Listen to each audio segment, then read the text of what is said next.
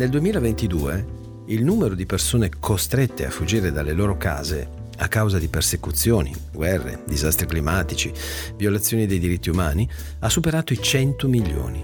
Dieci anni fa la cifra era di 10 milioni.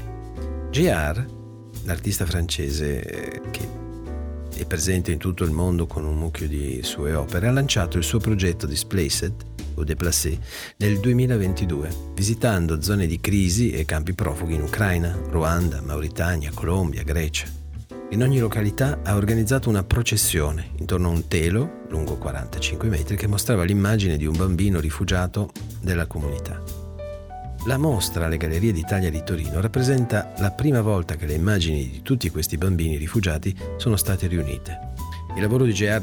generalmente interessante, di livello artistico enormemente elevato, ma ci sono due aspetti che me lo fanno amare completamente dal punto di vista artistico. Il primo aspetto è che tutte le sue opere prevedono la partecipazione di un gran numero di persone, che sono rappresentate in modo figurato, che sono esse stesse parte dell'esposizione dell'opera, stendono lenzuola dall'alto, aiutano ad applicare l'immagine su una scala pubblica, applicano un'immagine gigantesca sul marciapiede, così gigantesca che il resto delle persone non se ne accorge.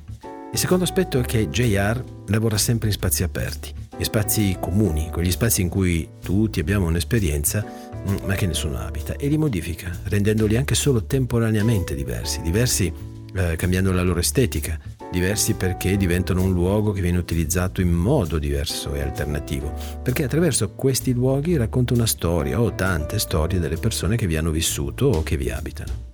Un grande architetto e urbanista italiano, Giancarlo De Carlo era solito dire che per cambiare le città bisognava iniziare a coinvolgere le persone nella progettazione degli spazi vuoti.